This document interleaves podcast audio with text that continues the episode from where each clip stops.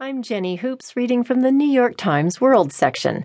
Virgin Mary's statue intact among quake ruins becomes a beacon of hope by Nicholas Casey. The earth shook and the steeple fell, taking most of the bell tower with it.